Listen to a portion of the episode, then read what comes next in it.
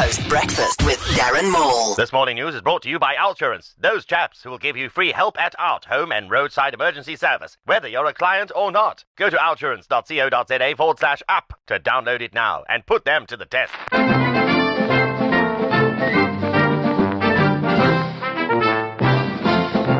For the first time on their national sports television networks, the US citizens watched a rugby game. USA versus the All Blacks. Most Americans commented with, Why don't we get real sports like this? Also, in America, the obesity death rate this year will overtake the smoking death rate. Soon, you will be able to insist. Sorry, would you ensure that you are 15 meters away from any doors, windows, or children before you eat that deep fried chicken? Thank you.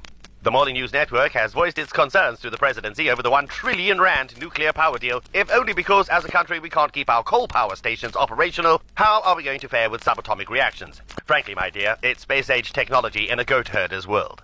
Social media photo sharing platform Instagram have now started flighting adverts. Instagram should change the name to Almost Instagram or Insta Now Now Gram or After This Adagram. Here ended the morning news.